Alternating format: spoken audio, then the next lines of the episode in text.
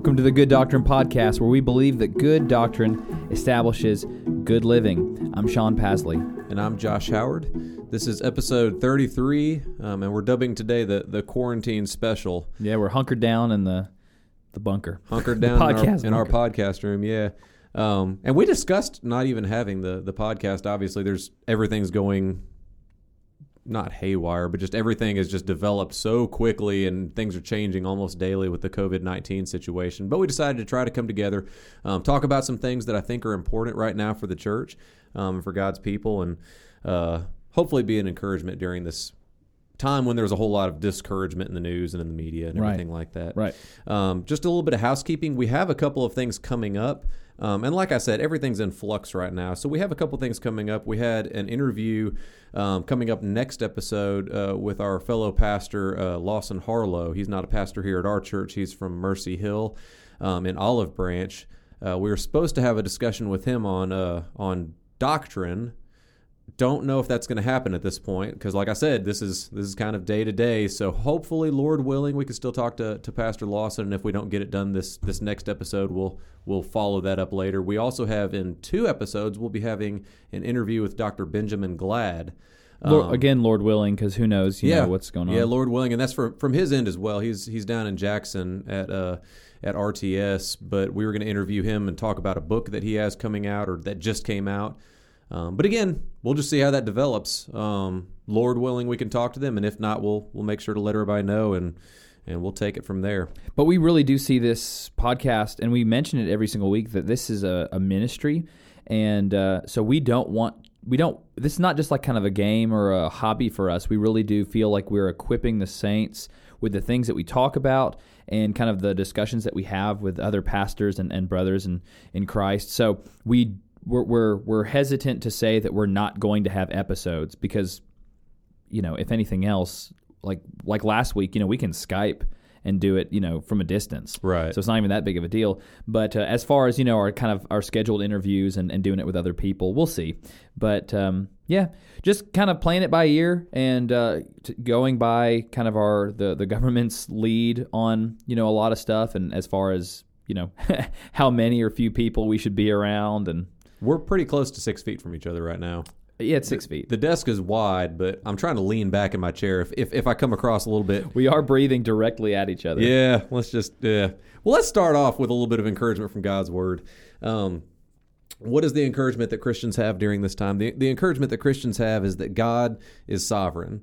And yeah. we don't use that just for the catchy byword of saying God is sovereign. We say that because God's sovereignty should give the believer incredible peace and joy and comfort and Could security in times like this. Maybe define God's sovereignty. I know, yeah. I know that that sounds it's simple, it's it's God's kingly reign, God's kingly control. You know, sovereign um, is often used as a noun. The sovereign of England. Yeah. that refers to the king. Well, when we talk about sovereignty, we talk about that God is reigning over all that He has created.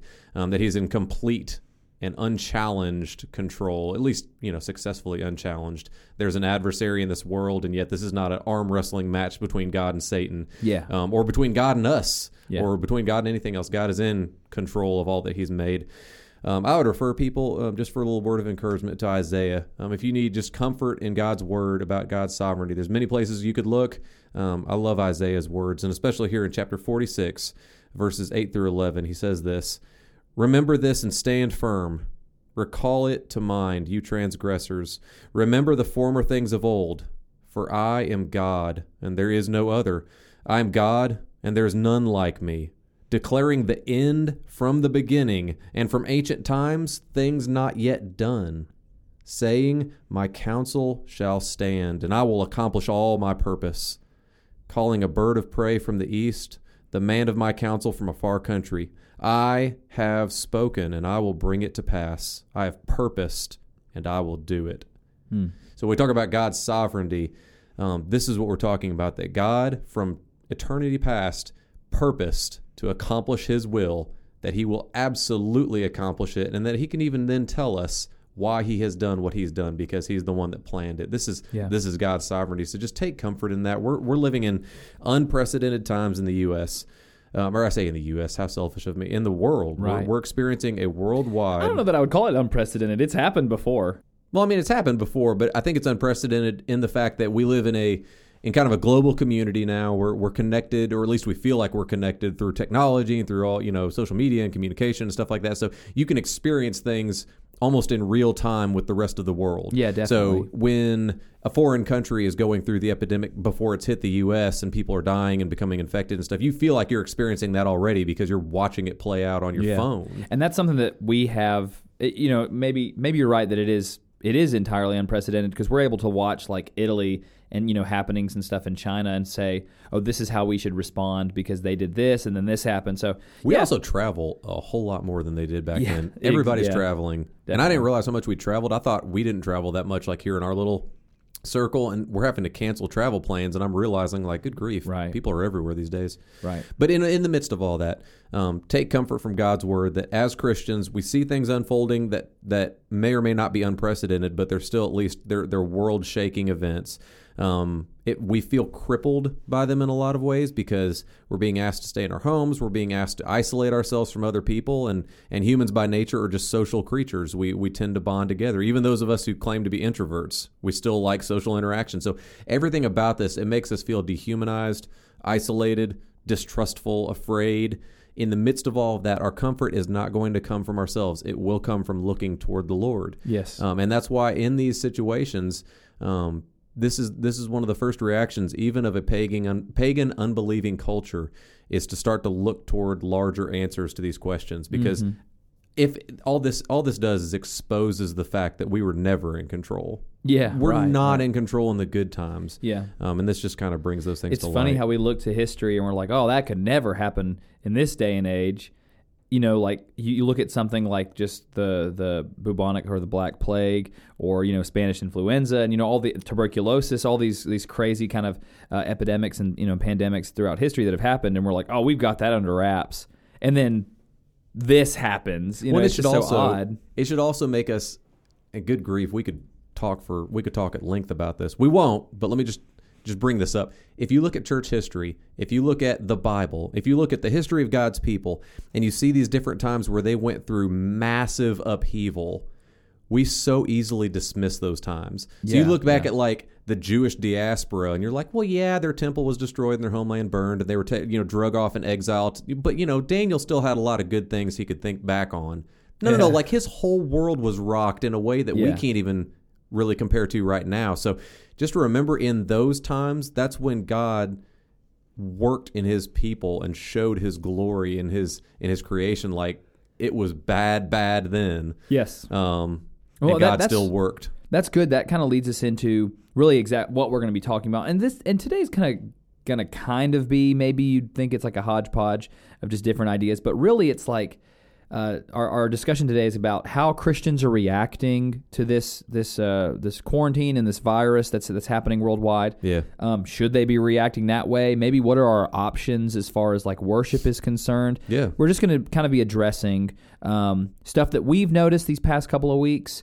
Uh, you know, and I know that a lot of you guys are thinking about. So, um, what do you want to jump into first? well let's just jump into the fact that a lot of churches aren't meeting Okay. um, so I, I think that's one of the first things that, that Christians really struggled with is like, do we meet? Do we not meet? Yes. Um, and like we mentioned, this stuff develops day by day. But right now, as of this recording, which is Tuesday afternoon, um, the current recommendation from the president is groups no larger than 10. Yeah. The CDC, I think their last recommendation was 50. But as I said, these things are changing so fast. So a lot of churches, our local church included, uh, made the extremely difficult, extremely unpleasant Yes. it made it rankled me in every way. I hated making that decision, but we all, as as pastors here, decided to not hold physical gathering of of worship uh, Yeah. on Sunday and instead take it online. Um, and you said it rankled. I I hate it. yeah, It was uh, it was hard showing up to church on Sunday and not having my friends, you know, kind of come, you know, come behind me because normally I arrive kind of before everyone else and we do rehearsal. Oh, yeah. That was really hard just to be up here like three hours alone and One, it also weighs heavily, and I hope I hope people understand this. And we're going to talk about one or two of these things, but what we did was a was an emergency uh, accommodation. Um, this was something that is not supposed to be normal, and the reason it's not supposed to be normal is because the Bible, um, and specifically in Hebrews ten twenty five, it comes to mind. We're called not to forsake gathering. Um, the, the the people of God are called to gather in corporate worship, being together, singing together, uh, opening God's word together, Yeah. expounding His word together. Like there's a together aspect that cannot be replaced. So when we went online, one of the reasons that it so rankled us is this is not how the church is supposed to be. Yeah, exactly. I I think a whole lot about well because I'm a I guess my title worship leader, worship pastor. I mean uh, that's not my official title necessarily, but that's what I do. You know, I kind of think a lot about the services and what we do in church, and you know I think a lot about the scriptures um, that give us a prescription for how to behave together in the gathering, in the assembly, and um, my goodness, the Lord cares so much for His church, and He never wants believers to be separated. Never wants believers to be to. Uh, I, I'm not going to say do life, but uh, to to just to live the Christian life alone. Yeah. That's not Christianity, and so it, it, it is hard for us to make decisions where we say, "Well, guys, uh, you guys have to sit on your couch in your pajamas." And like five of us are going to be at the church, and we're going to be, you know, Yeah. kind of doing it, it. It's it's it's hard because um, that that it feels like that we are disobeying sometimes. And I think, yeah, and, and as pastors, that weighs really heavy on our shoulders. Um, I think I think two things I would bring up about that is you, you might ask you might ask yourself, well, then how can you close the doors to the church building? Um, how then did you guys make the decision Right, to right. go online versus having physical? Two things I would point out. Number one, um, there's times biblical precedents uh, for times when there are uh, circumstances that cannot be avoided. Um, that there are allowances in Scripture for the way we we progress as a church, or not progress, but the way we conduct ourselves as a church. So, Yeah. so for example, one of the ones, and this is probably not a great example, but it's just the one that popped in my head: um, the Ethiopian eunuch. Okay, so you have Philip run into the Ethiopian eunuch. Acts eight. Yeah, they're in the middle of a desert. No one's around. Um, there's a puddle of water, and I'm, of course, I'm, you know, grossly generalizing the whole story here. But there's a puddle of water on the side of the road, and the uh, Ethiopian eunuch makes a profession of faith and says, "Why, am you know, what keeps me from being baptized?" Well, he's baptized right there. Whenever we teach that, we always say, you know, this is this was a necessity out of circumstance. This is not the best or normative way that we're told to do baptism in the New Testament. Right. Um, we baptize in the presence of the church body whenever possible. Um, we gather together. We celebrate this. It's a public profession of faith. All those things. He baptized the Ethiopian eunuch because he had to. He was leaving. Like there, that, that that was the end of that circumstance. So I think that there's some biblical precedent that when there are extraordinary circumstances, um, that the way we are doing church.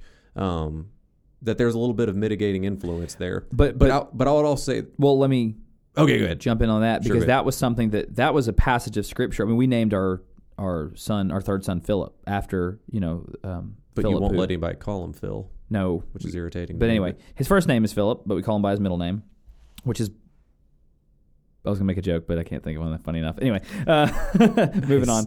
Um, I took that passage of scripture as normative for a long time, Yeah. and I was like, well, uh, baptism should be whenever someone professes it should be immediate, and I, I took that as a, a thing. But you know, understanding the context of that passage.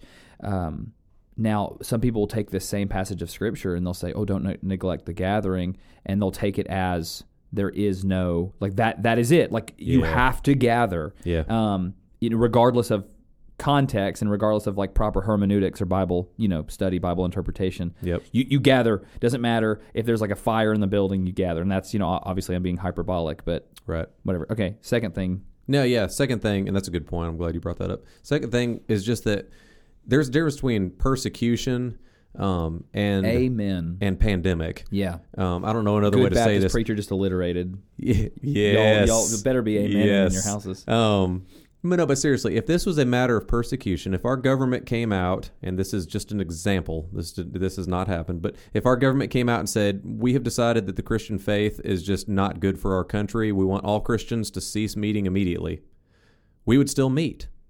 Um, and I say that because the Bible tells us that we serve a higher master than our government. That when the, Yeah. the orders of our government conflict with the orders of God, that we follow our master, which is the Lord. That's not what's happening here.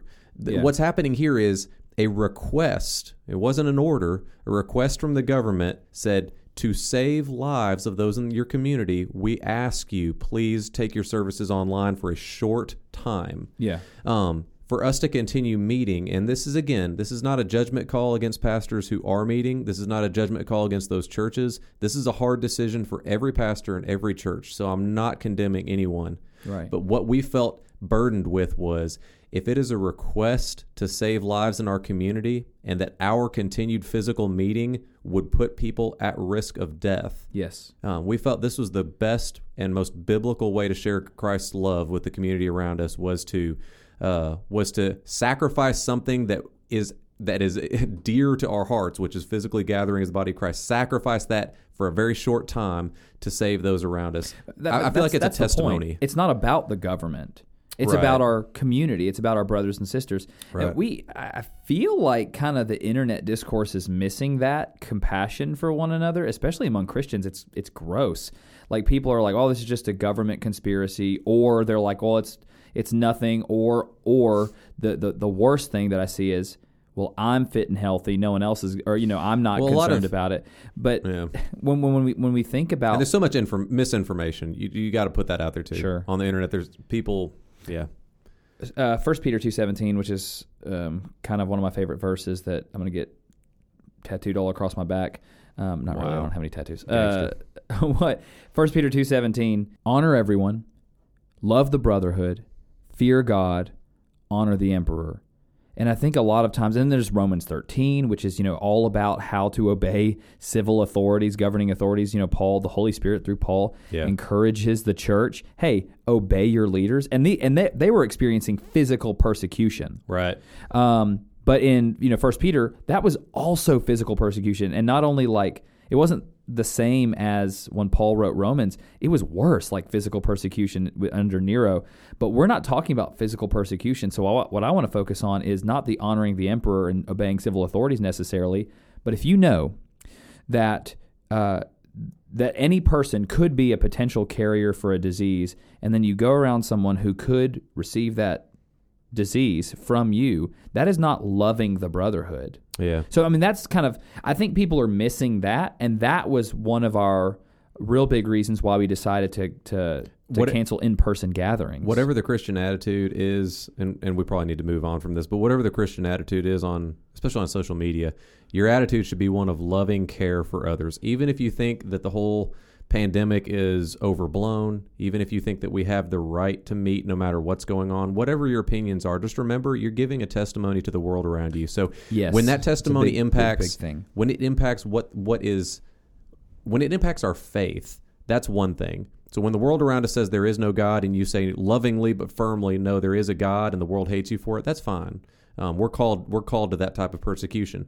However, when the world around you says uh, that, especially the elderly and those with preconditions, are at grave risk from this virus, and you say, "Well, at least it's not going to hit me," and you have a Yeah. bold, cavalier, uncaring attitude, just know, Christian brother and sister, you're sending a message to the world, and we have to remember um, this is going to be a loud message. How we respond in these times, the words we use, the world watches and they remember. So remember your testimony in these times. Yes, that's good and really helpful. Yeah. So I would also just say just one more uh one more word about the the unique nature of where we are in this in this whole this whole crisis.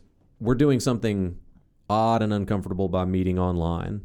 Um, we've been recording far more videos, you know, and putting stuff out We've on. been trying to, you know, people can't necessarily come to the office, um, and we can't necessarily go to people's homes, especially the people who who need us to be there. You know, Yeah. so we've been trying to to provide some sort of spiritual guidance.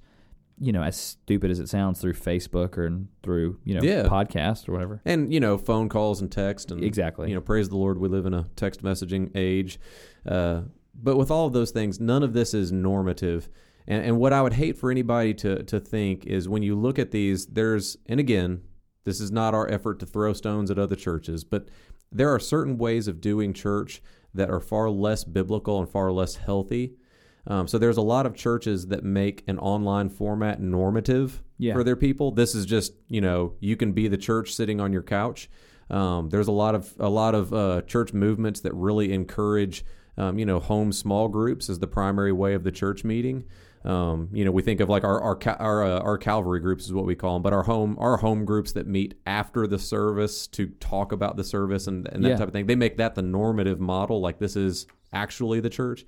Um, this is not a time for us to try to push less biblical things because of necessity. Yeah, that's just pragmatism. Yeah, That that's like saying that oh hey we're going to ignore the Bible um, or try to manipulate the Bible to say that this is the best model. And look, of course it's the best model because people are restricted to ten or more people anyway. it's it's been it's been Or a challenge less, because excuse me. there since the internet was invented.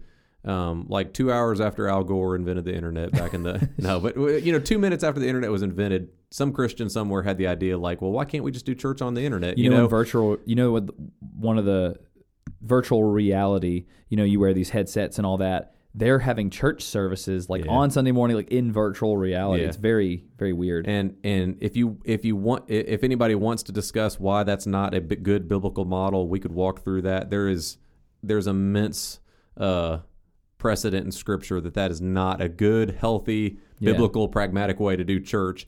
Um, but just know this is this is not a time for us to take those less biblical things and to make those the norm. We're doing this for a very short season. I pray it is a very short season. you used and the we're doing it out of expression- necessity. Exactly. Yeah. Necessity. Use the expression yesterday or the day before with me when we were talking about how could we communicate this to our church. But I still like the the idea, you know, that they used in uh, World War II when they're talking about rationing and and you know the women working in the factories in the U.S. and and and like you know the air raids and stuff like that they had to endure in uh, Great Britain. But these are wartime measures. I still kind of like that Yeah. expression. I think it communicate it, it it conjures up at least some some healthy imagery. These are things that we're doing temporarily because the the health of the world is at stake. Yep. You know, at least the physical health. Um, we're not ceasing spiritual guidance. We're not ceasing, you know, prayer and uh, uh, and preaching the word. Yeah. Um, and and that's another thing too. I think this will help us move into. We pray that you would not cease to hear the word preached, Yeah. and uh, that you would not cease to engage. You're, you're if you're a Christian, then you're still a Christian inside your home uh, when you can't meet. And um, there's a lot of different avenues that people can turn to. You know, we talked about like this online thing. Uh, I have a lot of, or I, I don't have a lot of people. I know a lot of people who use it, um, on our local channels. Sometimes there'll be like local churches that'll broadcast. yeah. Um, you know, there's like TBN and there's there's other um, stations that on Sunday morning they'll put preachers on. You know, sometimes all during the week, and they'll use that as their primary way of hearing the word preached. Right. Yeah. I would encourage you that if you're a member of a local church, if you're a member of Calvary especially, do not turn to those instead of uh, hearing the word from your own pastors and uh, and contributing, uh, you know, in ministry to your own church. Unless you think we're being selfish here, if you're a member of another church, don't forsake that pastor. Oh, yeah. like you need to be plugged into your congregation Yeah. first and foremost. Absolutely. even good biblical like i can name a thousand wonderful uh, uh, bible teachers and scholars and professors and, and pastors that uh, i love to listen to that's not your pastor I unless listen- they are your pastor I listen to R.C. Sproul when I'm working out all the time. I listen to his podcasts. that's, hey man, that nothing, is the funniest thing to me nothing, nothing gets you amped up. To I literally iron. I have to listen to like the heaviest hardest music to work out and you I listen, listen to, to some old guy uh, but when you listen to when you when I listen to Sproul, um, in no way should I be content that like, well, I'm getting fed from R.C. Sproul this week. yeah so i don't have to go to church Yeah, Sure. R.C. Sproul does not know me. yes Uh, well he's I dead mean, he's he's passed on, and and but uh, just assuming he was still alive, like he doesn't know me. I'm not part of his flock. He's not going to be the one uh, correcting me when I'm in error. He's not going to be the one challenging me to grow in my faith. He's not going to be the one at my you know daughter's wedding or whatever it might be. Like that's who you're plugged into biblically. I think a, a- an equally as important thing to think about. So R.C. Sproul or Paul Washer or John MacArthur or Mark Dever or anyone else, not only do they not know you, you don't know them. that's true. Um, and uh, so sometimes this is the age we live in, and I'm fine with it. But um, sometimes we have to be careful. People will share 10 second clips of sermons on Facebook, or they'll go to YouTube and they'll watch one sermon. And or they'll watch sermons from someone who has passed away, like R.C. Sproul or Adrian Rogers or whatever. Because there's a glut of stuff out there. Yeah, there's, there's a so- ton. there's so much. A lot good, a lot bad. and they'll watch this stuff and they'll be like, "Oh man!" And then so they'll resonate with something that this guy said, or maybe he just communicates in a really special way, and then they'll share all they'll, they'll share a bunch of stuff on Facebook. And sometimes these are false teachers. Yeah. I, I would. And I'm not going to say the majority of the time, but the people, there's a lot of people who speak really well and who have like really high production values. Better than we do. They're Yeah, better communicators better than we, do. are. Yeah, who have like sleeker podcasts. The music isn't public domain, and they're you know whatever, um, and they're false teachers. yeah. So like I mentioned, TBN. Don't watch TBN. Well, I'm just going to say straight up, TBN only hosts false teachers. Yeah. Um, and and it seems like you know a lot of times we, we don't live, and I keep saying we live in an age. We don't live in a, an age where you have to really search hard for good Christian teaching yeah. it it might have used to been that TBN was the only Christian programming available, but that's not the case anymore. So do not settle for unbiblical heresies. The thing, the thing with TBN, I think, I think a lot of times those guys are just they seem to be very apparent. You know what I mean? Like it, it, they, they, they come from. I'm trying to really weigh my words here, but they come from to us very odd sectors. They, they, they attended very odd teaching. Um, they present themselves in very odd ways. They use odd phrases. What to me is is far more our people are far more susceptible is when people come from our circles. They speak with our language. They hold degrees from our seminaries. Yes. Um, they sound very good a lot of the time. But then when you really just kind of weigh what they're actually saying, you probably ought to stay away from their teaching. so Josh is is um, right to weigh his words and be cautious because we never want to be. We never just want to, yeah, cavalier with, with with with calling people out, and I'm using air quotes over here. Um, we need video. okay. Yeah, I'm just going to explain everything. If you've ever turned on descriptive text or descriptive, you know what I'm talking about on your TV, like on accident, and it tells you everything that's happening on the Oh, screen, yeah. maybe we'll just do that. Shrugged shoulders. Yeah. Anyway, um, we don't want to be cavalier with our attitudes. We don't want to be mean and biting, but um, But I want to warn against all the. Yes, and so there's Bad a there's there's there's a there's a church called Elevation Church. Their music is incredibly popular, and the production value is excellent. A lot of times the songs are pretty good. Um, and the the pastor of Elevation Church, I think they have several campuses, maybe, but they're a large mega church. The pastor of Elevation Church, his name is Stephen Furtick, and if you haven't already heard of him, I'm honestly surprised. But uh, if You've you probably seen a video clip of him. You've him. probably seen a vid- video clip of him. He's an attractive guy. His his his videos are always very well produced, really slick. Um, they're real, really well produced. He has like a, a, a manner of speaking that's just like it really gets you going. I, it, it's it's a lot like motivational speaking, I'd say. But um, he said some things. We've we've talked about heresies and we've talked about you know false teaching a lot on this podcast. But he said some things, and you mentioned people from our own denomination. He's a Southern Baptist. It's from a Southern Baptist church. Yeah. People from our seminaries. He went to Southern Seminary, Yeah. um, which is a Southern Baptist seminary, and yet his teaching is almost like counter uh, to Southern Baptist teaching. It lines up more with Word of Faith theology, lines up more with uh, some kind of, I guess, really uh, charismatic Pentecostalism, and and he has a lot of he's he's said things from. I, I don't think he doesn't use a pulpit, but um, he said things from the stage that you know to his church and to the hundreds of thousands of people that watch his messages that were heresies long, long, long ago. Uh, you know, or heresies that were kind of decided that they were heresies long, Can I, long can I ago. mention three? Yeah, of course. Okay. can, I, can I mention three? That's a lot. Yeah, well, I mean, because the thing is, and this is the thing. Why are we even bringing him up? We're bringing him up because people are going to be on social media and on the internet looking at Christian content right now more than ever because Yes. they're stuck in their homes. We want to warn you against Christian content, and we want to give you a specific Warn example. you against bad Christian content. Yeah, bad content. Um, but we want to give you a specific example that it seems innocuous most of the time. You've probably, if you have not seen his Lego illustration, he gets up there with like this big pile of Legos and talks about how God's putting your life together or something like that. You can watch that little two minute clip and be like, well, what's wrong with this? It sounds fine. Yeah. Um, these are just three things that he's that he's said, and my reason for bringing these up is to show you how serious they are. But also, I hope he does repent of these three positions, and, and I hope he does turn away from them and recognizes Yeah, how I damaging they are. He, he has to be uh, be aware, like, because there's there's people that have to be in his life telling him. I like, hope so. Yeah. Yeah. But the, the the three things.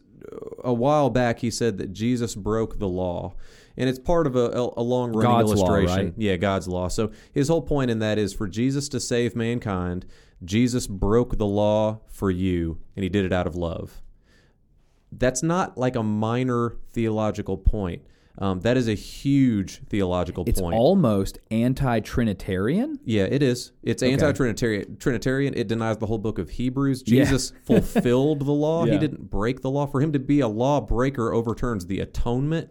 It's huge. Well, it mean it, it essentially what I, what I what I mean by anti-Trinitarian, it essentially says that Jesus is at odds with uh, God the Father, right. Because but but but but the Trinitarian belief is the Father, Son, and Holy Spirit are one, working they're co-equal, working in unity, harmony together. Yeah. And so it's an anti-Trinitarian statement. It's anti-biblical because the Bible, like you said, the entire book of Hebrews, Yeah. which the entire he- book of Hebrews is almost like just just about that. Yeah. And his his fulfillment of the ancient promises and the ancient laws and covenants. So that's one. That's one. Another one is that he had this really uh really poignant sermon where he was talking about he has this real slow down moment and he says there is one thing that even the son of God cannot do. He cannot overcome your unbelief. And then he reiterates that like three or four times Yeah. to make sure and, and, and it was supposed And to be a shocking standing up moment. and clapping and Yeah, and it's supposed to be a shocking moment. Um, there is nothing the Son of God cannot do. Yeah. Again, that's That is- anti-Trinitarian. Yeah, that's it's it's anti-Trinitarian. We could talk about the specific context he was using about our unbelief, and you could say, well, there's a lot of biblical passages that say the Son draws you. Yeah. Um, John six comes to mind, but let's just skip over that specific point. For us to say that there is anything that the Son of God cannot do is to deny His deity, Mm-hmm. and then all of a sudden we, like you said, we have Trinitarian problems. That's not a small deal. It's a huge, huge deal. the The latest one um, that has become real, real well known is that he said that God changed forms. He said that when Jesus left, that God did not, that Jesus did not actually leave, but that instead he just changed forms Into the Holy and came Spirit. back as the Holy Spirit. and that, and that is explicitly anti-Trinitarian. That's called Yeah. that. Is, that is an ancient heresy. And when I say ancient, I literally mean from the beginning of uh, the church. Like when Jesus ascended, immediately started. You know, people like the Gnostics were like, well, okay, so we'll believe that Jesus was God, but th- but we know that the flesh is sinful, so Jesus couldn't really have been hundred percent man. Right. You know, so immediately there This- were heresies. This is like This particular one's called modalism. Yeah. And it, it pretty much teaches that there's one God who comes to us in just different ways, like different faces that he wears. Um, it's denying different that there modes, different forms. Yeah, it's denying the personhood of Christ, that there are three persons in the Godhead, that they constitute one God, co equal in three persons. Um, that's not a small deal. It's a huge deal. Right. So, why do I mention, or why do why, I mean, why do we bring up these these three things that um, Stephen Furtick said? Number one, it's just to bring up a specific example of there is a lot of bad teaching that is on the internet that is couched in very familiar language. Most of the sermon will sound very familiar.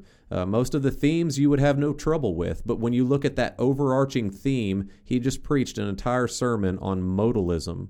It was a sermon that was centered on an ancient heresy. Yeah. Um, that's not a small deal for the Christian. That's something that we as pastors are called to warn the flock against. And that's something that as Christians we are called to flee from. Yes. Um, so again, do I bring this up because I just want Stephen Furtick to crumble and fall? No, I want him to repent and be restored. I want I want Yeah, him to repent of these wrong teachings.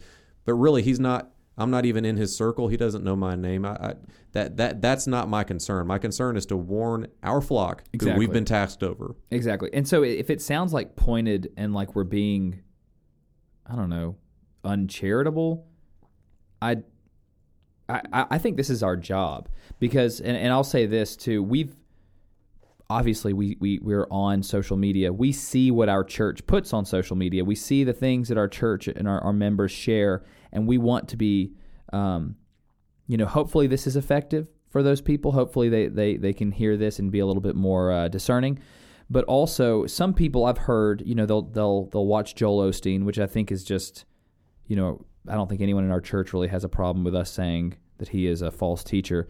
But they'll say they'll look at Joel Osteen and we'll say, "Hey, that man's a, a heretic," and and they might say, "Oh, well, he has some some good stuff to say. He has some good leadership principles, or he has, you know, he's really encouraging." Yeah. The thing with Stephen Furtick is maybe he has a sermon uh, that is doctrinal, doctrinally sound, and maybe he has a sermon that is, you know, all right, and and is maybe a sermon that I would preach. Uh, but his views that he's professed, you know, throughout these these years that we've kind of talked about these heresies, Yeah, we're talking about a 15 year stretch. yeah, so- they infect all his theology. And when I say infect, you know, a little leaven leavens a whole lump, right? I mean, your beliefs, your theological beliefs affect your life, they affect your teaching, they affect the way that you talk to people. So what he believes about Jesus affects what he teaches about Jesus, obviously. And it and if you don't know Stephen Furtick, or maybe if this is not connecting with you, just back up for a minute and just consider that there are dozens, probably hundreds of these that when you open up Facebook, pop on your news feed as Christian content. Yeah, yeah. There are a lot of these uh, teachers out there. If there's if there's somebody out there that teaches something slightly different on eschatology than I do or something like that, well that's fine. We can we can have disagreement about that. We're talking about people that teach wrong teaching about the core doctrines of our faith. Yeah. That- and that's a big deal. And we we can we can move on from this. You know, our, our primary goal with this really is to encourage you that we know that you're going to be con- and I said consuming. It's odd, but you're going to be hearing more. You're going to be consuming more. You're going to probably intentionally look for more things on the radio. You know, kind of devotionals and things Man, like that that. being said, yeah, and let me throw in there's a lot of good stuff. Yeah. A lot. Praise God that we have so much good content readily available. It's Yeah. a blessing. It really is. What what we've planned on doing already is providing you resources. I'm making a playlist right now on Spotify um, that uh, that you can listen to at home with your families and you know worship. Just we want to provide you good content and we want to provide you good resources uh, for worship at Yeah. home. Uh, so you know, kind of on the flip side of that, there are bad resources, and we do not want you to be deceived. Sure. Do not be deceived, church. There are there is bad Christian content. Not everything that wears the name Christian is good or true. And so we used we only use Stephen Furtick's name in this podcast because he's very prevalent. Um, and if you've never seen him, that's fine. You will eventually. Um, and if you like him, you know, send me a Facebook message or yell at me on the phone or whatever. But uh, I'm, I mean, I'm under the conviction of the Holy Spirit that what he's saying is is wrong, unhelpful, and will lead people astray. So uh, that being said, um, just be careful with what you put in. You know, your your your input um, as far as Christian content is concerned. Right. It- it- let, let's let's let's move on from that. Is there anything else we would like to equip our people with? Is you know this time of Well, as we Stress. as we kind of yeah, and as we kind of look toward toward closing, just know that number one, that your pastors here at Calvary are going to be trying to communicate with you in in multiple ways. Um, if you are not a member of our church, um, I pray that uh, you would seek out your pastor or pastors in this time, um, and that you'd ma- uh, maintain that contact with your local church. Um, I pray that our people would see this as an opportunity. This is a historic opportunity for our church to respond in a way that honors God. Um, this is a historic opportunity for Christians to respond in a dark time in a way that honors God. Um, it's also a time where we can fail at that calling. So let's just be committed to the task. Let's remember we're part of something far bigger, a calling that's far greater than you know whether or not I have toilet paper stocked in my individual house this week or whatever. Um, also, thirdly, seek out good Christian content during this time. Uh, I am just as susceptible as the next guy to plop down on my couch and watch some show on Netflix that does very little for my spiritual condition. Um, use this time that you have at the house to talk to your kids about the Lord. Use this time at your house to pray with your wife. uh, use this time at the house to crack open a book by a Puritan and challenge yourself to grow in your faith. yeah okay you'll stop Um, being a Christian if you try to do that. How dare you, sir? it's so hard. There are such good writing. Crack open John Owen and weep at his read, passion. read the about Valley of Lord. Vision, which is a bunch of Puritan prayers, and it's the most beautiful thing I've ever read in my life. It is nice. Yeah. Um, but seriously, use this time as as a time to to grow in the Lord. Every I I once heard a pastor. We can close on this, but I once heard a pastor that said, uh, "Adversity is pregnant with opportunity." Ew. Yeah, I know the pregnant part's kind of a little ew, but but but just think about what he's saying. You know, adversity has the has the beginnings of opportunity Yeah. growing in it. It is it is right there. So this is a bad time in, in, in our country and in the world, yes. Uh, but it's a time when God's glory can shine. So be a part of that. Be committed to that. That's good. Yep. Um, we will provide you with resources um, on our Facebook page. We'll provide you with uh, music, books to read, articles to read. We're going to do our best to try to equip the saints um, with this good Christian content we're talking about. Don't dismay. This isn't uh, this isn't outside of God's control. God has ordained the coronavirus just like He ordained the flood. Uh, not that I'm saying that this is a worldwide pandemic that's going to wipe out everybody except for eight people, but this is not any less outside God's control. Right. Um, remember in the sovereignty of the Lord. Remember what uh, God has commanded, how God has commanded you to behave and to live as believers. Show hospitality for your neighbors. I pray that um, that you would consider other people more important than yourselves during this time. Don't hoard hold hoard toilet paper, please. Uh, I need some too. All right, is that it? Hard Yeah. break. I think you're I think you're about a week late on that plea, but yeah. Yeah, everyone's got their toilet paper. Yeah, there's none left. All right. Is that about it for today? I asked you. Yep. All right. So we uh, we would do hope you will join us next time, and even in the uh, even in the pandemic crisis, we do pray that good doctrine will establish good living in your life.